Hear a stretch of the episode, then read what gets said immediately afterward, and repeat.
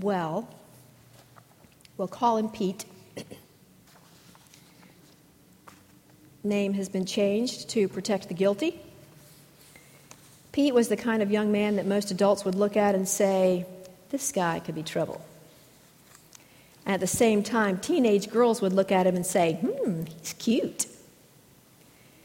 Pete worked at the radio station where I was a receptionist one summer during college. He and I started dating that summer and continued into my junior year. He was an only child in a rich family. And so he picked me up in his T top Thunderbird. He took me out to eat and bought me roses more than once. This was highly unusual for me. And the most significant gift he bought me was a little golden ring with a little diamond on it. I found it and wore it this morning so you could see, not that you can see the diamond from where you are, but but this it was called a promise ring.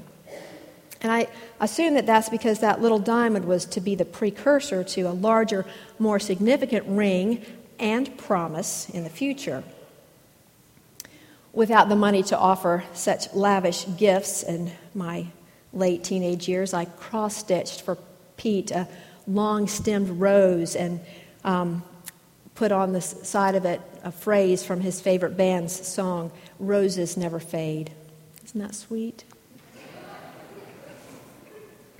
Well, the roses did fade to my parents' great relief and that ring of promise never grew to a larger diamond, at least not from Pete.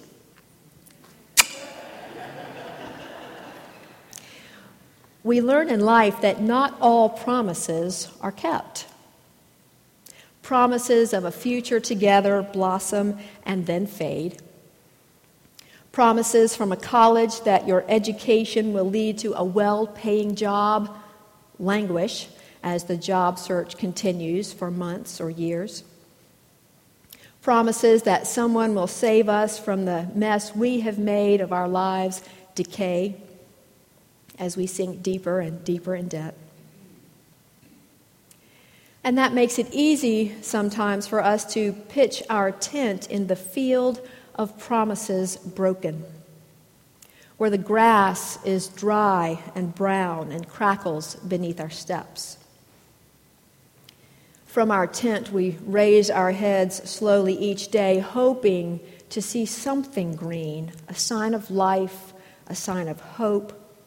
But without it, when our eyes are blinded, we just slip back inside our tents and sigh again. For centuries, the people of Israel had lived in this dry, brown field. This was the time of Zechariah, a mature, shall we say, high priest, and his mature wife Elizabeth. We found out in Sunday school today that the Bible describes Zechariah as older, but Elizabeth as getting on in years. Well, it was rare for a priest to have the privilege of entering the Holy of Holies, the inner sanctum of the temple in Jerusalem. But Zechariah's chance had arrived. Earlier in chapter 1, Luke tells us that Zechariah had an unusual experience when he was inside the Holy of Holies.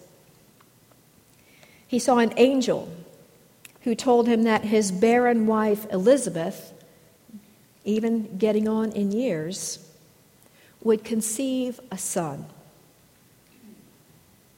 Imagine there's a patch of green in the dry, brown field of promises broken.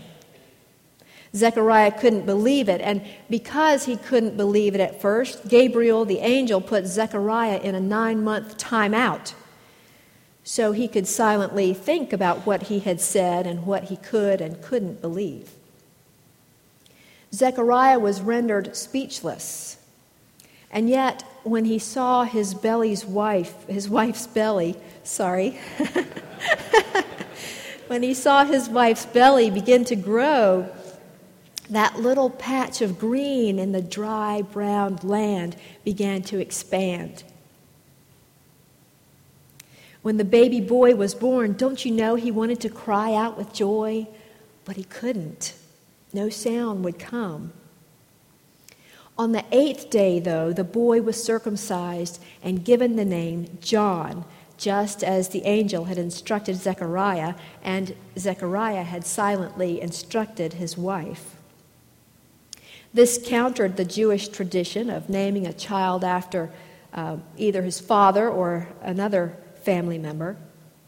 And so when the congregation who was gathered at the bris looked askance at Elizabeth and then Zechariah, he motioned for maybe a quill and parchment and wrote, His name is John.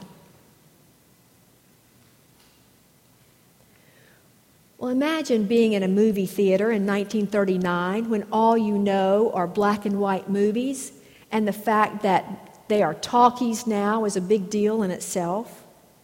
Now you've come to see The Wizard of Oz, which begins like normal in black and white. And then in the movie, you experience the awesome transition from black and white to technicolor when Dorothy arrives in Oz and the world blazes with joy and color and hope.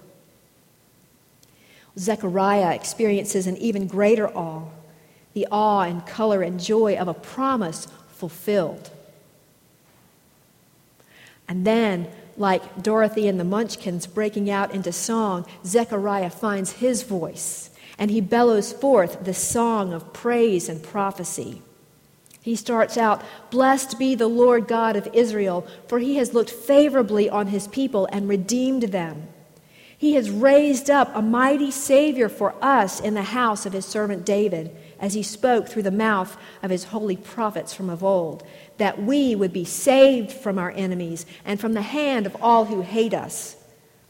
Thus he has shown the mercy promised to our ancestors and has remembered his holy covenant, the oath that he swore to our ancestor Abraham, to grant us that we, being rescued from the hands of our enemies, might serve him without fear, in holiness and righteousness before him all our days.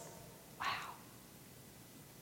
That we, being rescued from the hands of our enemies, might serve him without fear. Too often, fear is our driving force. Fear of nuclear weapons got us into the war in Iraq eight years ago. Fear of terrorists holds us in Afghanistan, and the fact that terrorists have no fear makes it even scarier. Fear keeps us camped in the field of promises broken fear of personal rejection keeps us as silent about our faith as Zechariah was for those nine months. Not only do we all develop and deal with fears as we grow up, we continue to deal with the fears our fathers and mothers had and the fears that their fathers and mothers had. Sometimes we don't even know what we're afeared of, and yet something keeps us back something keeps us from moving forward. This transmission, this multi generational transmission of fears that carries forth from parents to children, can only be broken by something powerful and life changing. So listen to verse 74 again. That we, being rescued from the hands of our enemies, might serve God without fear. We have been rescued. Even though it's Advent and we are preparing and we are waiting for Jesus and his salvation, already we have been rescued from the hands of our enemies. Our personal, personal enemies aren't the Greeks or the Romans or the fundamentalists or the terrorists or our partners or our coworkers, our most challenging enemies sometimes are within us. And what we see Zechariah say, what we hear Zechariah sing, is that we have been rescued from our fears. And then the work begins for us. Our work remains that of the baby John, Here's the prophecy part. And you, child, will be called the prophet of the Most High, for you will go before the Lord to prepare his ways, to give knowledge of salvation to his people by the forgiveness of their sins. John's calling was to prepare the people to hear Jesus' message. That's our calling too, is it not? To give knowledge of salvation to God's people by the forgiveness of their sins. And so then later in chapter 3, here's what we learn about John when he grows up. Excuse me. John went into all the region around the Jordan, proclaiming a baptism of repentance for the forgiveness of sins, as it is written in the book of the words of the prophet Isaiah the voice of one crying out in the wilderness, Prepare the way of the Lord, make his paths straight and as flat as a floodplain. Every valley shall be filled, and every mountain and hill shall be made low, and the crooked shall be made straight, and the rough ways made smooth, and all flesh, because everything is on the same level ground, all flesh shall see the salvation of God.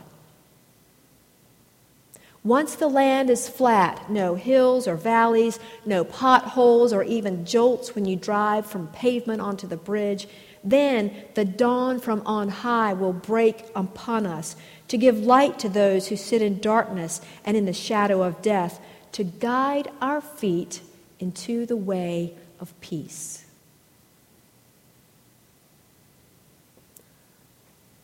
Are we seeking that way of peace? It sounds like Isaiah's image, where everyone is on the same plane. No one has more than anyone else. We all have enough. And here's an image for you. Hokies can imagine we're in Lane Stadium, and Cavaliers can more comfortably picture Scott Stadium. But imagine that we are inside the stadium, it's before dawn. And we're, we're with others all around us who are seeking peace, not just from this congregation, but from all congregations. We're not in the rising hierarchical ri- rising of the seats along the sides, and we're not in the luxurious skyboxes around the top, but we're all on the field. And the dawn begins to break we start seeing silhouettes only at first. And then the light grows brighter little by little. And we be, can begin to make out the faces of our brothers and sisters. As the day spring continues, we begin to be in awe of what we see, and we recognize that even though each face is distinctive, we're all the same. We all want peace. Our challenge from where we are now is that we want it on our terms. For instance, we want Iran to send their uranium to Europe for enrichment so we'll know that they're not enriching it for destructive purposes. We want peace, but we want it on our terms. What would be different if we wanted peace on God's terms? What would that look like in our lives? What would that look like in your life? In 1918, at the end of World War I, President Woodrow Wilson outlined the proposal for a peace settlement called 14 Points. French Prime Minister Georges Clemenceau was unimpressed and remarked, Even God Almighty only has 10. How many points would be in your peace settlement. What would it take for you to find peace? Some think it would take a million dollars, pay off a house and other debts, and then everything would be fine. Some think telling their long repressed secrets would provide them with that peace for which they search. Others think finding their soulmates would provide lasting inner peace. And perhaps these are among the points in your peace proposal, but would any one of them be enough? A month ago, People from a dozen downtown Roanoke congregations gathered for a strategic planning day called City of Peace. And while no new grand initiatives have begun, there was a great sense of openness and excitement about what we could do together to make Roanoke a place where God's peace is more noticeable. So you think about our 125 people and you multiply that times 10, and you have over 1,200 people, and wow, you know, that's a pretty strong force for peace. That day, our theme verse was from the prophet Jeremiah, chapter 29, where he says, Seek the peace of the city where I have sent you. Rabbi Fabian Werbin from Beth Israel Synagogue said that day that we start by seeking for peace in the home. That peace leads to peace in the city, which leads to peace in the land. Peace in the home means that it begins with us. In Richard Paul Evans' novel called The Gift, Nathan Hurst learns that to move on in his life, to let himself be loved, he must return to the mother who emotionally abandoned him when he was eight years old. Though his mother suffers from dementia, he visits her in the nursing home and speaks openly with her about the family tragedy in which he took part and the toll that it has taken on him. Nathan apologizes to her for his part in the tragedy and tells her that he forgives her for abandoning him. And while he didn't hear exactly the words that he wanted to hear, he had expressed what he needed to. And the chains that had bound his heart and soul for two decades supernaturally disappeared. And my tendency was to say, magically disappeared. But it's not magic, it's divine. Divine love and peace broke into one man's life, and there was reconciliation for the first time in decades. Nathan Hurst felt it. Zechariah felt it. Can you feel it? When the valleys are filled and the mountains and hills are made low, the dawn from on high will break upon us, and there will be no more shadows, no more secrets. Perhaps this is the Advent season we intentionally bring to the light our regrets, our grudges, and our betrayals. And God's light then bathes us in warmth and hope and comfort and forgiveness. Forgiveness. These are the promises that God has given to us. But we no longer need to be in that dry and brown field of promises broken. For dawn has come, light has come.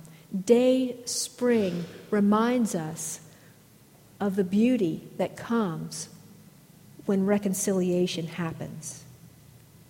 We can move forward then from that dry and crackly field into technicolor joy with greater love and greater peace.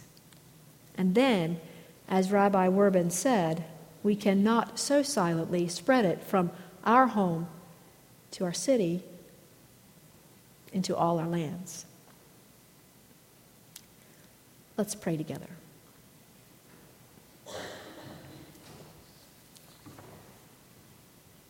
God, we trust that you are a God of power and a God of hope and a God of spring and a God of dawn.